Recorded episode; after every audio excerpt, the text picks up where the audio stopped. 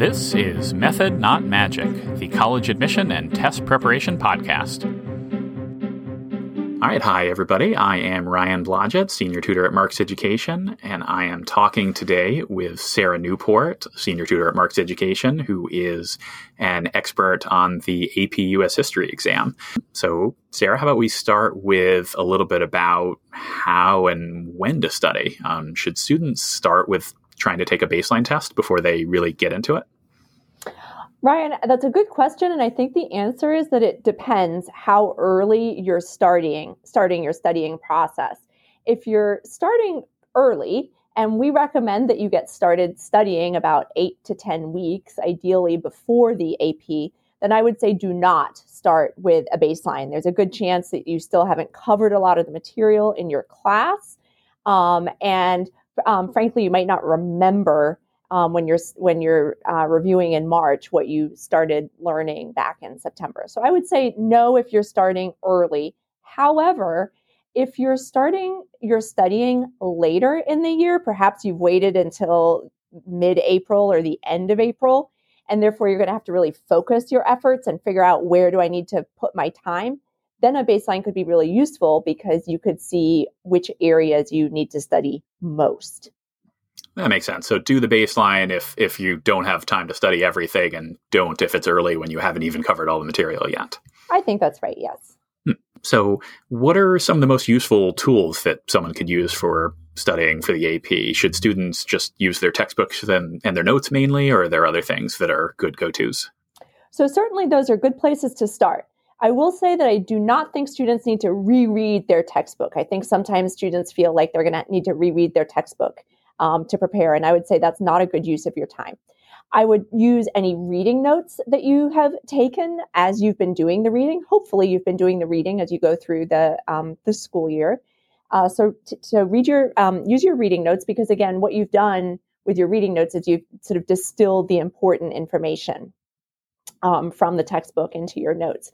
I would use your class notes again because the teacher has often um, emphasized points that the College Board feels is very important. Perhaps she's helped make some of the thematic connections that the College Board is looking for. If you if you're a highlighter and you feel that you're an effective highlighter, and so again you've kind of um, you've highlighted your textbook, I would say you could review the highlights from your textbook. I think the one thing though that I would point out is that you really want to I want to emphasize that students should be studying actively. So at the same time that you're reviewing lots of content, you want to make sure that you're doing something with that content. So that might be that you're making timelines for different uh, periods. It might mean that you're thinking about, like, can I categorize social, economic, religious uh, changes or developments that happened during that period? Perhaps you can get a study buddy or a parent to quiz you on the information that you've reviewed. So you're forced to recall it and actually state it out loud. It's a good test to see how well you know the content. Um, perhaps you can turn the headings and subheadings of your textbook into questions and ask yourself those questions and make sure that you can respond to those questions. So I think the the key is definitely you're reviewing all that content but make sure you're not doing it just in a passive reading it over way. Make sure that you're actually doing something with it after you've reviewed it. Hmm. Do you think that active method of studying is that mostly for people who are kind of already know the material pretty well and are going for those top scores, or is that someone something that that everybody that's studying for the AP should be doing?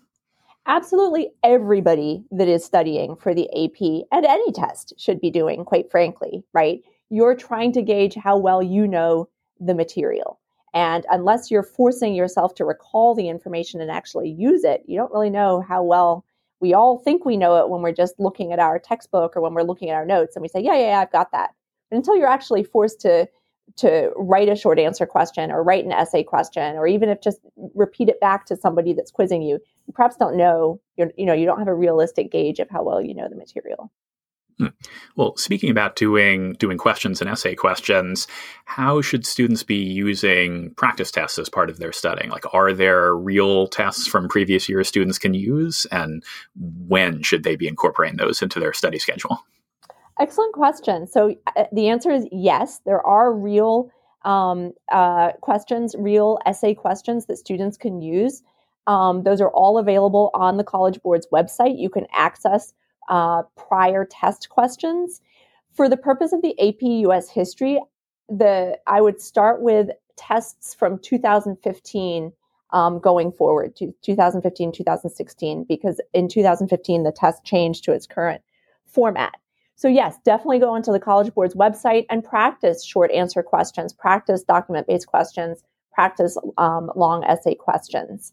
Um, you don't necessarily need to write lots of essays if you don't have tons of time, but you could practice doing important things like coming up with thesis statements for questions and even just creating an outline. Here's the outline that I would create to answer that particular question. Um, I would also um, emphasize that students should be really familiar with the rubric for the essay questions, both the document based question and the um, long essay question that the College Board uses. So they could also maybe practice thinking about, well, how would I contextualize this question to make sure I get that contextualization point? What's some outside evidence that I might use for this particular question? Hmm. So, would you say for this test, uh, at least for the essays, it's more important to write an essay to the format than it is to write like just a good essay? I think it's very important to write an essay to the format. We have to remember that there's a specific rubric that the College Board is using when they read, or the, the graders are using when they read these essays. You get seven possible points, and you want to make sure that you're checking off each of those points. So hopefully your good writing skills will come into play um, because you need to be able to make it easy for your reader to understand your argument by creating um, a clear outline, you know, a, a, clear, a, clear, format for your essay. But you certainly want to make sure that you're um, including all those points that that they require: it, the outside evidence point, the contextualization point, um, a clear thesis, and the other points that they that they um, detail in the rubric. And I'd imagine the graders must be reading just a ton of these. So anything you can do to make it easy for them to find those points in your essay, I, I bet that's helpful. Absolutely, I, Ryan. That's that's very important to um, to emphasize. You you you hit the um, the nail on the head. The read the readers are reading lots of these essays. So yes, make it as easy as possible for the reader to to see that you understand what you're supposed to be including in the essay. Hmm, nice. So to change gears a little bit, I know I, I like history myself. I think it's interesting, but I know a lot of people don't. And when I was in high school, I was not that into history. I thought it was pretty boring. For people that maybe aren't that into reading about history or maybe just learn differently, are there good um, videos people can use to help learn the course material? So, again, good question. And the answer is yes. So you could use, hopefully, you won't use videos as your entire way of studying, but certainly that might be a supplemental way um, to learn some of the content, particularly if you feel you got started late in studying or if there's material that your class isn't going to even get to before the AP. We all know that that sometimes happens. Uh, uh, videos can be really useful. I particularly like the videos that are on the AP Gilder Lehrman website. Um, and we can make sure that we include some links to these websites on our webpage. Um, so I particularly like the Gilder Lehrman videos. The College Board also has put up review videos for each period. Remember, the College Board breaks down the content, the, the AP US history content, into nine periods. And for each period, they have a different review video. So those ones are useful as well in terms of reviewing the content, but they'll also help you review some of the skills that are required. Again, the skills that are required in writing the different essays and the different short answers. Uh, so those are the two series of videos that I think would be useful um, if you need sort of extra um, extra resources to study. Nice. Have you ever checked out the Crash Course series? Um, the, it's it's on YouTube. They have animations for it. Um, I think they have one for history that is. I don't know that it's tailored to the AP, but I remember the videos being very easy to watch, and the length makes them kind of nicely digestible. Yes, I've had students use those ones, and I agree. Those are those are good. Um, also good review materials, especially for I would say especially for um, trying to get the content down, right? Trying to just review all the content. um, you're still going to want to, just like we said before, you're still going to want to try and apply some of that content um, in the essays and in the short answers. But yeah, certainly if you're just trying to get through that whole bulk of content, then use some of those resources like the crash course series that's on YouTube. Hmm. So it, it, sounds like the the videos that the College Board are putting out could be a really good resource for people that need a lot of work. Maybe students if they haven't had um, the most rigorous history class or they didn't really take good class notes or keep with the reading all year. Um, are there any other good review sources for students like that that that maybe don't have good notes or highlighting in their textbook to rely on? So you could always get one of the commercial review um, books, like a Princeton review book or a Barron's review review book, for example. I quite like the Princeton review; it's a little bit more um, condensed than the others.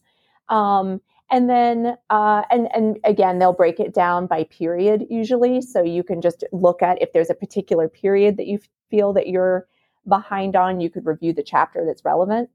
Um, for our own clients, we also have um, great notes that we provide all our clients um, as a way just to uh, we've basically distilled the inf- the important information into our uh, notes um, and tried to again incorporate some of the themes that the College Board is really looking for.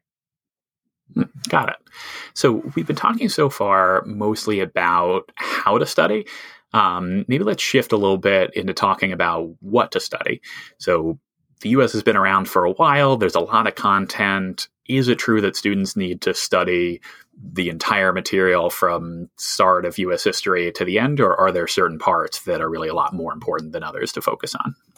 So the answer is that there are more important parts to focus on, although all the all the um, all of the history will be tested. There's certainly some parts that are more um, uh, more heavily weighted on the test. So um, periods three to seven are the most important ones. That's where the, um, the, the the greatest the greater emphasis is on the exam. But it's possible when you're studying that you'll actually need to do a little more review of periods one and two because those were the earlier periods those are the periods that you reviewed or that you you know that you covered in class in september um, and therefore they're less fresh in your in your mind. And then as i said sometimes classes don't get to the last periods like periods eight and nine. So it's possible you're going to have to do a little self study um, on your own. And that's where things like the, the crash course videos or the college board videos might be very useful if you don't quite get to that last period. Because again all the content is um, will be covered. The dbq um, will only cover periods two through eight so i would say if you were having to really um, choose if if for some reason you just felt that you didn't hadn't started earlier enough early enough to cover you know the whole periods one through nine, then really focus on like periods three through seven. Um, you know, if you were having to to target particular periods. The one other thing I would mention, Ryan, is that for the long essay question, you're usually going to have a choice of two questions that will cover different time periods. So again, um, if you've covered periods three through seven, then hopefully you'll get a, a long essay question that would, you know, that, that would um, fall into one of those periods. Hmm. All right. So for for the long essay, you have the choice. For the multiple choice, if there's a topic you don't know as well, you may miss a question. That's okay. What about for the DBQ though? The the DBQ, I understand you just get the one topic. Entire DBQ is just on that, and it counts a pretty good part of your exam score. So how should a student approach the DBQ if they do get a topic that they don't feel like they remember very well? So you're absolutely right. There's only one DBQ. Um, so, what should you do if you get a topic that you feel you don't understand very well? Well, use the documents. I would say that's the most important thing. Like the documents give you the dates, they give you the speaker. Um, they, you know, you can look at. Um, there's often maps. There's often quotations, um, passages, um, uh, passages of text that you can look at. So, I would just use the documents to jog your memory. Um, I again, I would focus on like thinking about that rubric. What are the things I need to cover? What are the things I need to include in my essay to get those seven points? A strong thesis, contextualization, outside knowledge, um, use the, the documents to help you jog your memory and again, kind of hit those rubric points.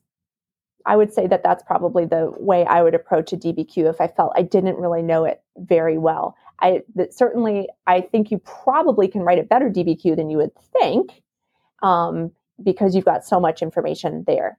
Probably the worst thing to do is to panic and say, "Oh, I don't know this topic." Just say to yourself, "Oh, I can write a good DBQ using this, the information they provided." That's good to know. I, I, imagine just knowing that so many of the points come from actually the documents and how you use the documents, and only a little bit of it is outside knowledge. Um, that that seems to suggest to me if that you could still do a very good essay even if you didn't know about the topic, even though of course you'd prefer knowing about if possible. Exactly, Ryan. And I think that probably speaks to practicing some DBQs as part of your studying process. Again, we talked a lot about like make, making sure that you know the content that will be tested, but there are these skills that are tested as well the, the essay writing, the incorporating the evidence. And so I would say that in your um, study plan, you want to incorporate writing a DBQ or two, or as I said, at least doing an outline. Hopefully, you've been doing the DBQs in school as you go through the school year, but if for some reason you feel that you know you haven't done as many as you would like or perhaps you just continue to need the practice then make sure that you start earlier enough that you can get that practice with these things. Got it. Practice makes perfect. That makes sense. Well, that all sounds good to me. Um, I think we covered everything we need to. So, uh, thanks so much for talking with me, Sarah. Everybody at home, this has been uh, Sarah Newport and Ryan Blodgett on AP US History. And uh, definitely reach out to either of us or any of the other tutors at Marks if you have any questions about history.